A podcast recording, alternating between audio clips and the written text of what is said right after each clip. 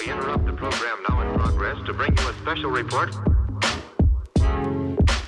Here are the highlights this morning's news. From the WPGU News Desk, here's today's headlines on WPGU 1071 Champaign's Alternative. From WPGU News, I'm Emily Huffman. It's Thursday, February 15th, 2024. Parents of Booker T. Washington school students rallied in support of their principal and assistant principal who are being forced out of their positions.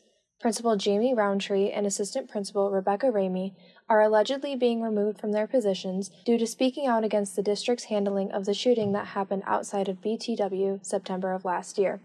Around 50 people showed up for the event to hear the school board's public comment session, with parents voicing their appreciation for BTW's administrators.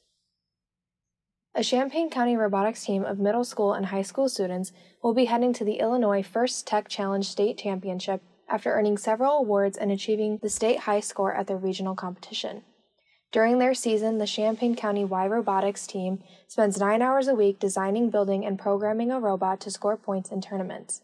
They are part of the First Tech Challenge, a competitive robotics program for students grades 7 through 12. In addition to working towards competition, they also coach younger students interested in robotics. The state competition is on March 1st and 2nd at Elgin Community College. The men's Fighting Illini basketball team beat the Michigan Wolverines by a score of 97 to 68 in Tuesday night's home game, making it their eighth consecutive win against Michigan. Ten of the Illini players scored points, including Terrence Shannon Jr., who scored a team high of 31 points and scored five three pointers in the span of six minutes. The team has one game this weekend with a rematch against Maryland taking place on Saturday evening at 4:30 p.m.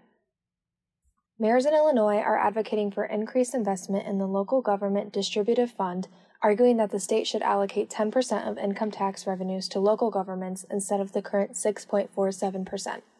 They stress the importance of this funding to avoid burdening local taxpayers. Similarly, there's a push to extend the deadline for paying back police and fire pension costs, providing cities with more financial flexibility. There is also a call for more flexibility in conducting local government meetings, hoping to move these meetings into the virtual realm.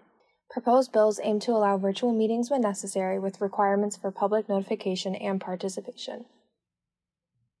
Contributing reporting for this newscast was provided by Stephanie Orellana, Adelyn Mui, Nick Roacho, and Joy Quezada.